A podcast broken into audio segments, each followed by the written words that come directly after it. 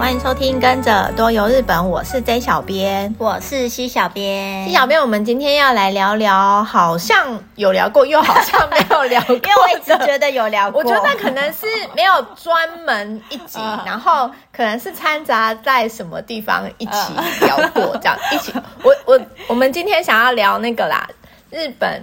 冬季祭典，对，因为我们以前有聊过，非常确定是有聊过夏季祭典、秋季祭典，嗯、冬季好像是有聊过灯饰吧？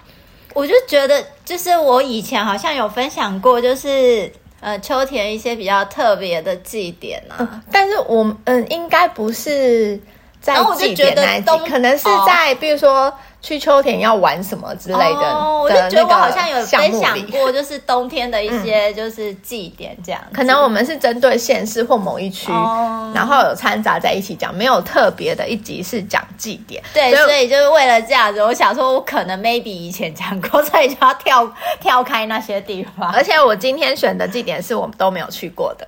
哦，我今天选的祭点是其中一个是我有去过的哦，我是没有没有去过，然后看到那个照片就被吸引过去，就是觉得哎，好想去参加，对，很想参加，很想去看看，所以想说找了一些资料来跟大家分享。嗯、那我记得我们以前。就是有跟大家聊过，日本除了夏天跟秋天的祭典很精彩之外，冬季的祭典其实也很不错。对，而且冬季的祭典，他们通常都集中在二月。对，没错。这一月可能一月下旬到二月这一段左右。对对，二月中旬左右吧，对不对？嗯、等于说，应该说可以像，嗯、呃，说是他们日本的什么小正月形式。对的的那一段期间，然后在日本各地就会有大大小小的祭典，然后我觉得有一些那个祭典看起来就是很很有趣，我觉得 就是跟台湾很不一样，就会想说，哎。好想要去看看，嗯，然后你你今天找了什么样的祭典要来跟大家分享？我今天想要先跟大家分享的是，呃，我有去过的是在北海道，你居然有去过北海道祭典，好难得 哦！对啊，以前分享的东西都是几乎我没去过的，对啊，超难得，你居然有去过。我想要分享的是北海道的那个层云霞的冰瀑祭，你居然有去过，感觉很厉害耶！我也觉得我这样有去。等下你是自己去吗？还是工作的时候去的？我是自己去，可是是跟团去的。Uh-huh. 对，这听起来很厉害哎！我有听过这一个祭典，uh, 但是一直都没有去过。冷到就是在外面是冷到。很想骂脏话的那种，真的很冷，很冷，很冷。因为北海道啊，对，而且因为它又是冰瀑季，所以顾名思义，它就是冷上加冷，有很多冰雕啊，那些就是很像那个艾莎的世那个对，Elsa 的世界，那个冰雪奇缘的世界。对，所以就是真的很冷。然后呃，我查了一下，它今年的是呃。这个礼拜六开始，就是一月二十七号开始。嗯嗯，然后，因为它其实它的期间都还蛮长的，它会一直维持到、嗯、呃持续到三月十七号、嗯。然后今年的话是第四十九次举办，哇！所以其实已经快要半世纪了，真的耶。对，还蛮久的。然后呃。这个冰瀑季呢，它需要门票，嗯、然后一个人的费用是五百块日币。哎、欸，我觉得很多那个冬季祭典，然后类类似这种雪季的，对，都有门票，而且其实都不贵、啊，不贵，它都是、就是、都大概五百。对，就是收个那种，他们会讲说协礼金，就是、对，就是为了要可能之后、呃、明年要再举办，对，或者是那个什么呃。收整理垃圾之类的那些，没错。那因为它是，呃，它主要的活动算是在晚上，嗯，所以它就是入场时间是从晚，呃，傍晚的五点，因为它那边很早就天黑了，所以它是从傍晚的五点，然后一直到九点半结束。所以它白天没有，白天的话，因应该是他兵就一直在那边，oh. 只是他可能就是无法入场这样，uh 因为他有一个就是入场的那个时间，uh 对。然后他这个范围还蛮大的，他整个会场大概是一万两千平方公尺，欸，哇！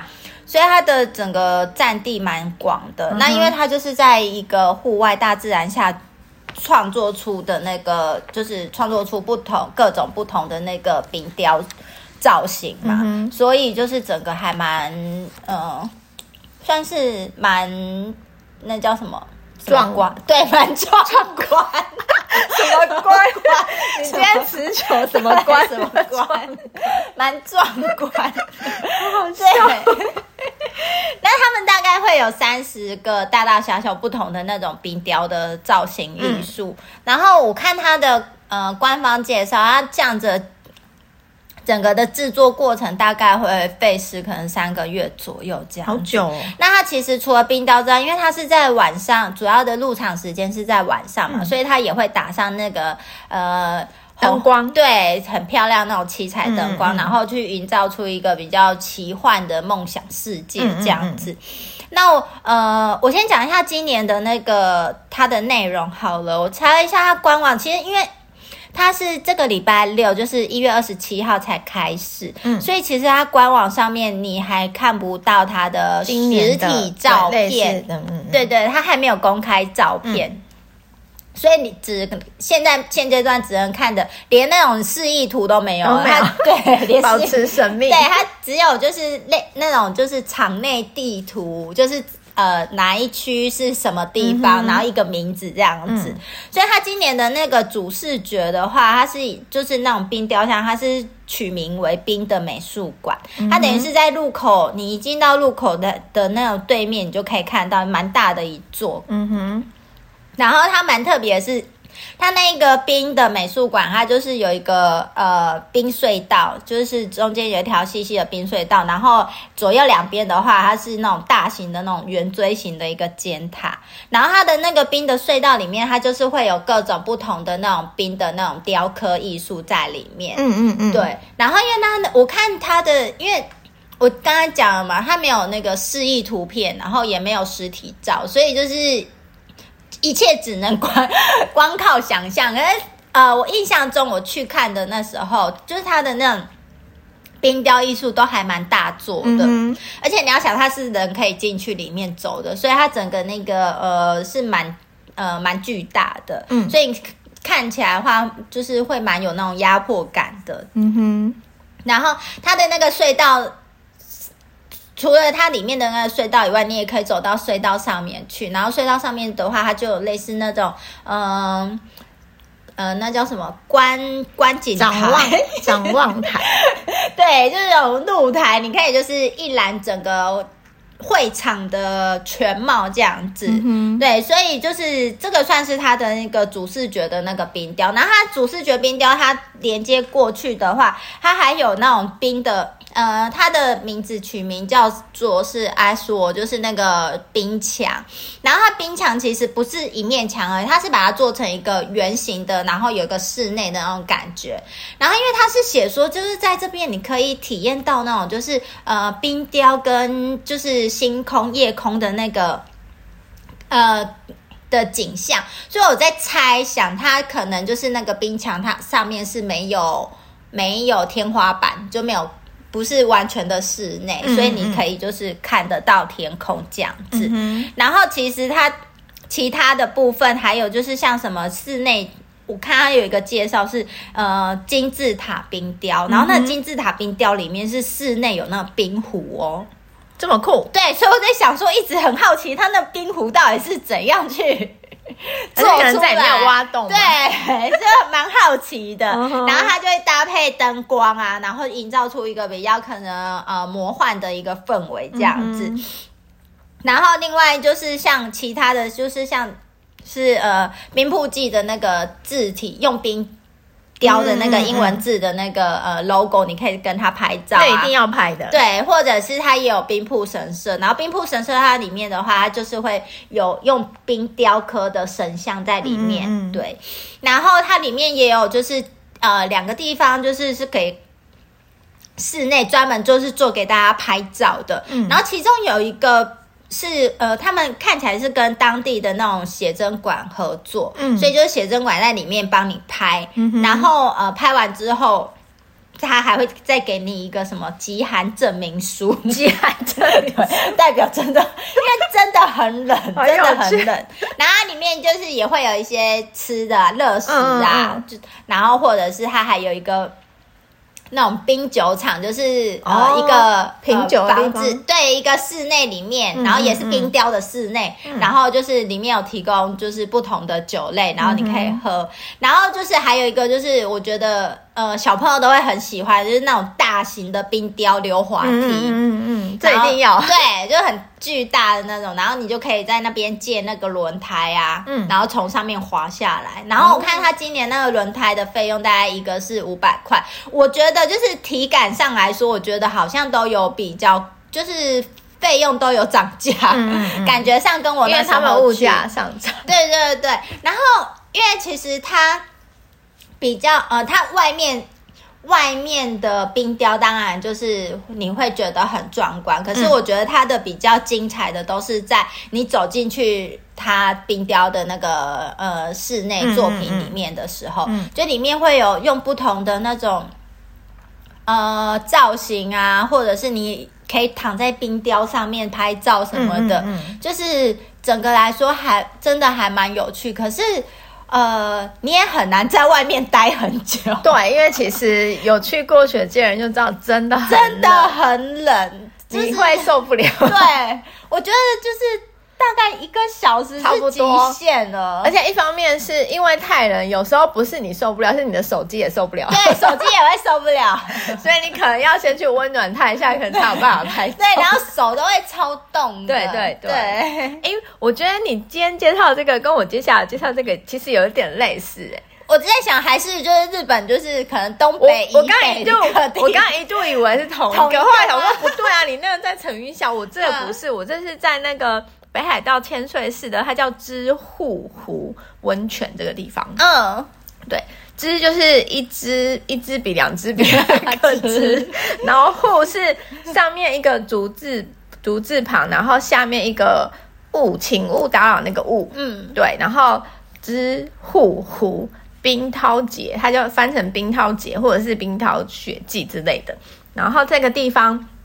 我觉得他很厉害，因为他刚刚的整个里面的活动内容，我觉得跟你那个有点像，可是他的那个整个范围应该没有你那么大。哦，对，但是我看很多像呃一些网络上的部落客或是日本人，他们实际上有去的，我有看了一些介绍，我觉得他蛮不错的是，他会场每一区就是其实规划的都蛮好的，嗯，然后他的门票一样是大概五百日币左右，那他的那个期间这个。呃，冰涛节的期间也是一月二十七号开始，然后到二月二十五号。哦，对，比较短一点点。对，但它蛮特别的是，它早上十点就可以入场。哦，它从它是开从十点开到晚上八点，然后它有点灯，就是有光。你要看那个有光线、有很漂亮的、很五彩缤纷的那个灯光的时候，它是四点半开始。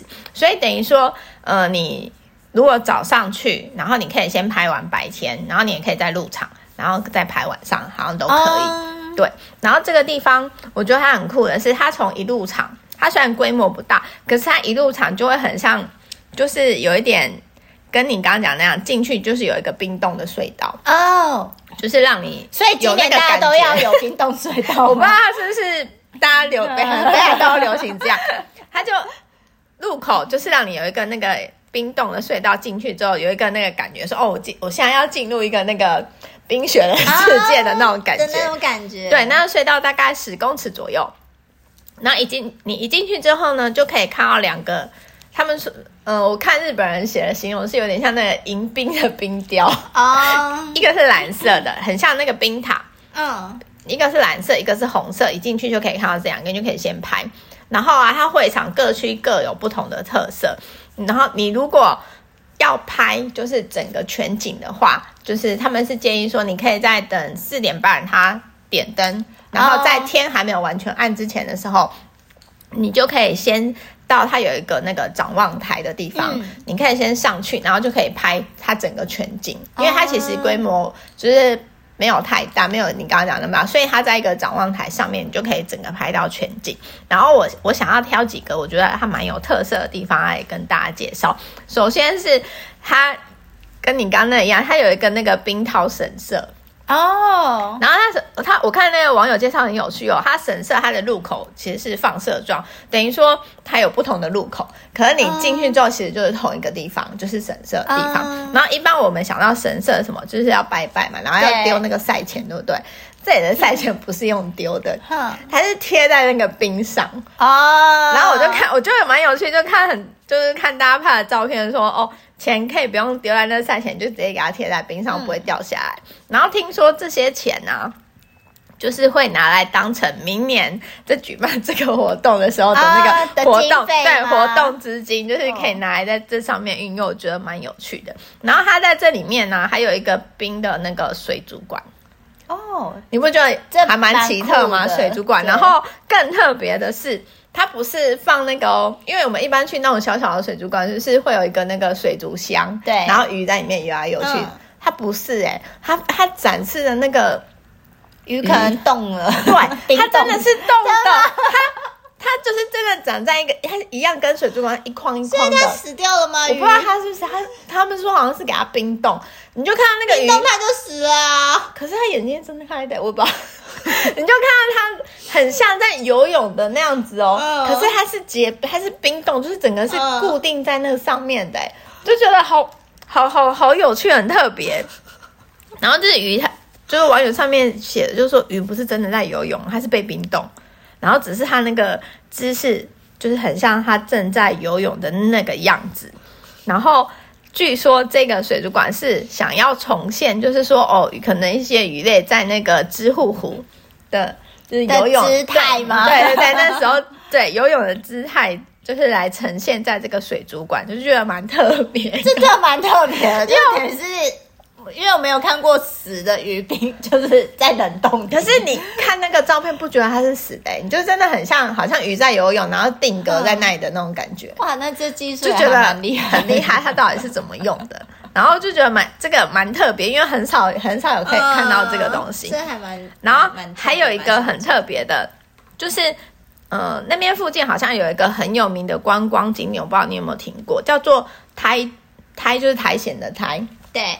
苔之洞门这个地方，嗯，好像很有名啊。因为我对北海道不熟，所以我没有听过。然后，因为这个本来这个观光景点，它就是有很多种那种苔藓类什么在那边，然后是很有名的景点。那据说可能前阵子还什么时候因为水灾，然后导致可能有那个土石流还是什么的，哦、然后好像有暂停。那但是我不知道它现在已经开放了。不是，就是不知道现不确定它现在是不是有开放。然后，可是它冬天那个苔藓还在吗？没有吧？就是不确定。然后，但是他们这个呃祭典呢，它就是有重现一个胎之洞门这个哦那个景点的对景点的那个样子。嗯，然后它就是用那个针叶树哦，然后配合冰，然后跟灯光来重现那个哦。但是我觉得它很有趣，因为苔。苔之洞门苔藓不是绿色的，对啊。然后我看他打绿光，对对对，他打绿光。然后我觉得日本网友很有才，他就说：“嗯、我觉得看起来很像抹茶冰。”这是也是一个呃蛮好拍照的一个地方。嗯、然后我今天会想要介绍这个景点，原因是因为我看到一张照片之后，我就去对这个祭典觉得很有兴趣。哦，所以你是看到某一个？对，它后面有一个那个大概高十公尺。十公尺左右一个冰瀑墙，嗯，它看起来就是很像嗯流动瀑布，然后瞬间结冰的那个样子哦。然后它那那一面墙，很多人用那种我不知道你有没有看过，可能那种三百六十度镜头那种拍照，嗯、对，然后或者是广角拍，然后你这样拍起来就是很像你走进去那个大自然的冰山瀑布的。的那种感觉，感觉被被那种冰山瀑布包围的感觉，就是非常漂亮，然后很好拍的一个地方。然后加上晚晚上，它不是会打灯嘛？对，整个看起来就是很梦幻。然后我看，嗯、呃，很多人去拍，会去这个景点，也是为了拍这面墙，嗯、因为他说他这边特别呈现的就是蓝色，因为他们说叫做知户湖的蓝哦，对，蓝色，对。然后很多人就是想要去拍这面墙，因为。不仅是可以逛整个那个祭典，然后这面墙就是很完美，然后很多在介绍。这面墙算是他那边，我觉得是重，对，我觉得是重点，因为很多呃网页啊，或者是一些旅行社的一日游的行程，在介绍这一个景点的时候，都是用那个墙来当那个主视觉的图。嗯、然后我刚好查了一下。呃，它这个地方啊，好像台湾的 KKday 还是什么都有在做一日行程可以去。如果大家有兴趣的话，可以上网去查一下。如果你想去这个地点的话，可能都有那个在地的那种一日行程可以参考。嗯、对，我觉得这个祭点蛮不错的。嗯，那接下来我想要就是跟大家介绍的是东北这个地方的祭典，因为只要东，我觉得东，东北好多、哦。对啊，因为我觉得冬季祭典几乎都都比较。在那个北海道或者是东北地区，我自己感觉啦。可是其实很多地方也都有，但我印象当中，对啦，比较多确实是。对啊，我觉得东北跟北海道好多。那你要介绍东北的哪一哪一？接下来我想要介绍的是在秋田县这边仙北市的那个上块木内天灯。哦，我知道，对，这个也很有名，我也一直都没去过。对，它很有名。嗯，那它是。在每年的二月十号，嗯，然后是在那个仙北市这边的一个叫做西木町的上块木内这个地方举行的。嗯、然后它这一个活动，呃，这个传统的活动其实已经有超过一百年的一个历史，这么久，对，还蛮久的。然后也被指定为是仙北市的无形民俗文化彩，嗯、那它的地点就是它那个呃放天灯的地点，它是叫做一个纸风船广场，对他们叫对他们叫那个天灯叫纸对，因为我们台湾是叫天灯，嗯、他们都是叫纸风船这样子。嗯、然后说呃，如果像这边，我觉得交通来说还算蛮方便，嗯、就是如果你要去看这个呃纸天灯的话，嗯、你就是搭。那个秋田内路线，嗯、然后在上块木内站下车，嗯、然后走个大概七分钟就可以到。对，就是十分钟以内可以到。对对对，官网是写七分钟啊，可是我觉得这么冷的天，应该要走到是雪地。对，我觉得应该要十分钟左右，我觉得要走到十分钟。嗯、然后他们。呃，秋田内陆线呢，还有就是呃，在这两天，就是在二月九号跟十号这两天，就还有推一个，就是那个呃，雪地艺术的那个，嗯。活动应该这样讲嘛？活动就是你如果是搭他们的呃内陆线的话，你在这一站下车，你就不要先急着出站，你就是在里面就可以欣赏一下他用他在雪地上面创作的那个艺术，就像他们、嗯、呃秋田内陆线在夏天的时候也会有那个稻田的艺术创作，其实是同样的一个概念这样子。对，所以这个是专门 for 有搭秋田内陆线的。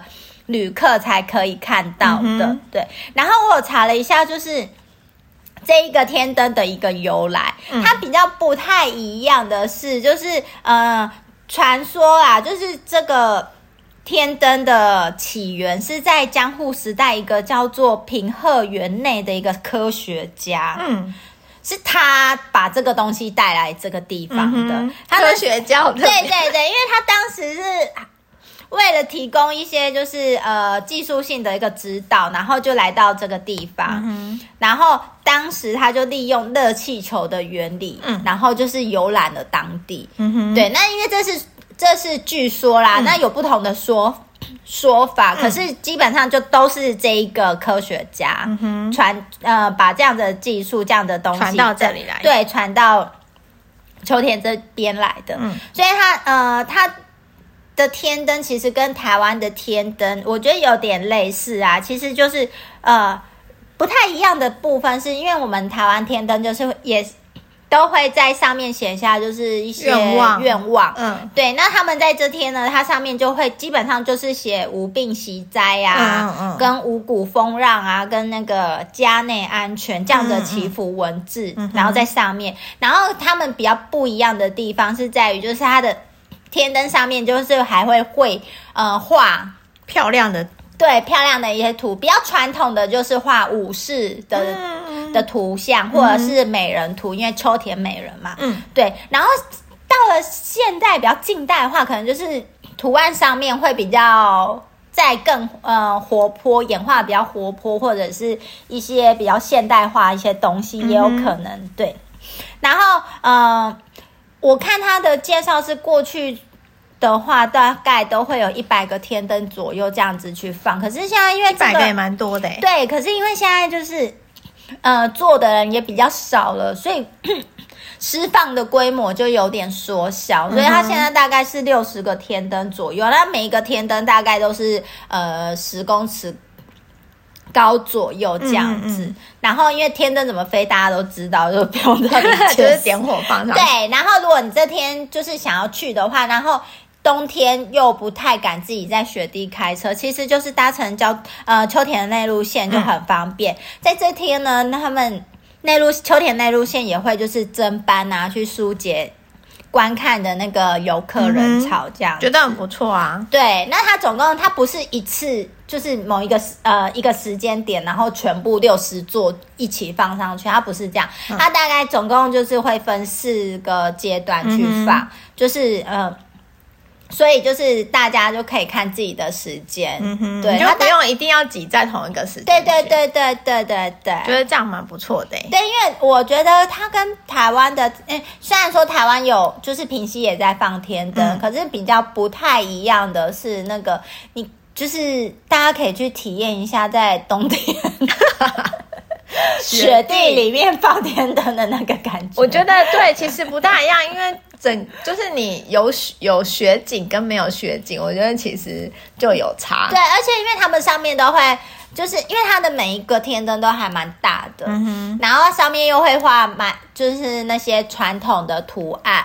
我觉得就是整个放上去的时候都还蛮有那个，嗯，就浪漫的那种感觉吧。嗯，嗯，我觉得你今天讲的这个。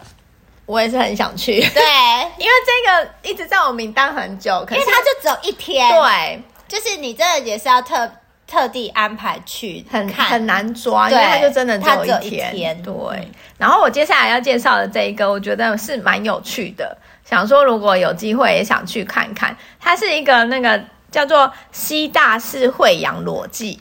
哦，你听到裸祭，你就可以想象到底是什么了。对，对，它是位于日本那个冈山冈山市这个地方，一个叫做哇，它名字好长，高野市真言宗别格本山精灵山西大寺 这个地方，对，举行的一个裸祭，它就是反正就是西大寺啊。简称来讲就是西大寺，对，它是位于那个日本中国地区的冈山县西大寺。然后它在每年二月的第三个星期六，所以今年应该就是二月十七号这一天会举办哦。那裸裸祭顾名思义，就是会有一群大概他大概九千到一万多人左右，说每年大概参加的时候。哇，那他们整个规模还蛮大的。其实它这里就是号称日本那个最大裸祭，对，就是最大的那个规模。哦、然后会这些男参加的男生会穿那个日本的那个丁字兜裆裤，对，就是很像相扑的穿的那个那个那那个样子。然后会在晚上的时候，就是在那个西大寺这边，他们要干嘛？他们就是要抢一个，他们叫做宝木。的东西就是一个神木哦，因为他们它的由来是说，以前有一个就是住持在这边，然后啊，他每嗯就是在那个日本奈良时代的时候会举行那个新年祈福的那个法会，然后这边的那个僧人他在诵经加持的那个宝木，据说得到他的人就可以保佑平安，然后啊。你如果是做生意的人，得到它，你就是会发大财，就对了，嗯、就是会生意很好，会有赚钱。所以他说都有很多那个信徒啊来这边想要求取那个宝物，然后当时的住持他就想到一个方法，因为要给谁也不是嘛，嗯、对不对？然后他就想到一个方法说，说就是将那个宝木从高空上飘，就是丢下去，然后让他自己抢，哦、然后。就是会有疯疯狂的那个信徒都会去抢那个宝木，就为了要得到它嘛。嗯，然后据说就是演变成现在的这个那个裸祭，哦、然后他的那个我觉得蛮有趣，他的裸祭的那个流程啊，就是说男要参加的人就是要先穿我刚才讲那个日式的那个兜裆布，就是相扑的那个服装的那个样子，然后啊要先去一个呃叫做垢离取场的地方，就是。在洗净你身上污秽的地方，嗯、就是要洗冷水啦，用冷水 对要让冷水对，可以冲一遍。对，就是冬天很冷啊，然后但是你就是要有这个仪式。嗯，然后他说他们会到那个类似一个水池的这边，然后互相互相就先泼水，哦、一方面就是净身，然后一方面就是炒热的气氛。哦，然后不是因为自己不敢泼，没有，自己因为就是冬天拿冷水淋身淋自己是需要蛮大的勇气。不是，然后到这边就是。进行完这个之后啊，大概晚上七点的时候，会有那个女女生啊组成那个鼓手表演那个惠阳太鼓，哦、就是在为这个呃祭典炒热气氛这样子。嗯、然后到了晚上十点，就是要对决的时候。哦，他那他的那个呃祭典的时间蛮晚，对他大大概晚上十点的时候，就是开始要抢那个我刚刚讲那个保姆，木对，就是保姆争夺战的时间。对，然后啊，很有趣的是。要开始抢的时候，现场会熄灯哦，然后熄灯就表示哦要开始喽。然后那个他们就会先丢，而且他们会鱼目混珠，他们不会先丢保姆。他们据说住持会先丢大概百根，大概一百左右的那个，他们叫做串牛玉，也是一种幸运物啦，也是用那个树枝绑成的一种幸运物，嗯、也是有把好运要分给大家的意思啦。你不要抢到那，就是这个有点，这个算是小小奖啦，对，小奖。哎，你要想哦，他他虽然只有一百个，也是很难抢。然后刚刚讲的那个九千多人要去抢这个东西，刚刚讲的那个宝木是只有两片哦，那个更难抢。然后大家就是为了这个来，然后听说。开始抢的时候，哇，整个那个氛围就是气氛的人应该很不一样，沸腾，对，很沸腾，然后很不一样。然后据说现场看的人就觉得是那个万人争夺大战，然后很疯狂，这是一个很疯狂的场面。然后据说如果你是要去观看的人，你自己要选好位置站，啊、对，才不会被影响到。然后抢到那个宝木的人呢、啊，他们说还要鉴定。鉴定对，要鉴定你那是真的宝木哦。谁鉴定？就是寺院的寺庙的人会帮你鉴定。对，你拿就是已经确认哦是谁跟跟谁拿到之后呢，他们就会去呃前往那个寺院，寺院会帮你鉴定说，哎，是不是他们原本就是 你是说的那个宝木？你是说怕怕拿去就是 拿去卖是吗？不是怕抢到的人就是自从旁边。随便捡一块木头，说我抢到这个宝物，有可能。反正他们就是为了 为什么要鉴定？因为他们要确认哪一个是抢拿到的人，然后是真正的那个福男呐。他们不是都会这样报吗？还是说他要登记？也有可能。但是 我觉得啦，我觉得鉴定的一方面就是可以让拿到的人是鉴定这个人，不是鉴定，不是是鉴定这个是不是真的？是鉴定拿到对拿到宝木是不是真的？因为它有一个。它是从那个原本的木头切下来的嘛？对。然后你要那木头跟原本的木头要可以吻合对照纹路啊，他会看那个纹路，如果是对的话，才是真正你就是你是拿到真的。哦。因为可能怕有会有人说我不知道，不是抢到宝木，然后随便捡块木头说我抢到，我不知道是不是，我不知道会不会有人这样，反正他就是一个那个仪式是这样子。然后拿到了，我觉得这样也不错，因为拿到人就可以确认他说，哎，我是真的拿到，然后我是就是今年的福男。他们拿到人就是叫福男，对对，就是我觉得可以确认。这边看一下。这一块木头是从哪一块上面裁切下来？对，然后据说这个拿到这个宝木的人就可以很一年，你整年都会很顺遂、平安顺遂、健康，然后什么幸福会自动来敲门。这 我看到上面这样介绍就蛮有趣。幸福，你不觉得幸福来敲你家门？你不觉得这个那个祭典就是？很有趣，你就会想去看看。哎、欸，你要想，因为一般像我们之前有介绍辅导有那个元藏寺，他也是有去，他是抢着去敲钟，那个也规模也没有那么大，我觉得好像来数十个人。他毕竟就是在那个钟下面，也没有办法争到那么多。但我觉得那个其实也很壮观。对，但是你你想起来那个人数跟这个有将近九千块一万人左，我觉得这个超、啊、超级大，这样大规模看啊？对，我觉得蛮好奇的。我跟你讲，你点进去他那官网啊，他那个照片就真的一堆人 在抢那个，我就觉得哇，好壮观。但是就是会很想要去现场看一下那个整个祭典的那个氛围，嗯、我觉得应该很会很蛮特别的，而且对对对，对我就重点我就是觉得很特别。抢浮木这个是算是我第一次听到，我也是第一次听到。我想说哇，而且重点是因为它规模这么大，就觉得哎、嗯，好想要去看一看，就想说是不是有机会的话，应该要找找一年来去看，嗯、因为真的蛮特别，蛮特别的。哎，我觉得我们今天。介绍到这边已经差不多了，对，我觉得我们可以分两集介绍。我们下次介绍下去，对，我们超时。我们下次再来就是分享一些我们个人觉得还蛮特别的那个冬季祭典给大家。嗯、然后，如果喜欢我们的分享，欢迎在下面留言，或者是到我们的脸书 IG 搜寻日本旅游推广中心私讯给我们，也可以到我们的官网 JTC 一七九 JP 点 COM 获得更多的旅游资讯。我们今天的节目就到这边喽，拜拜。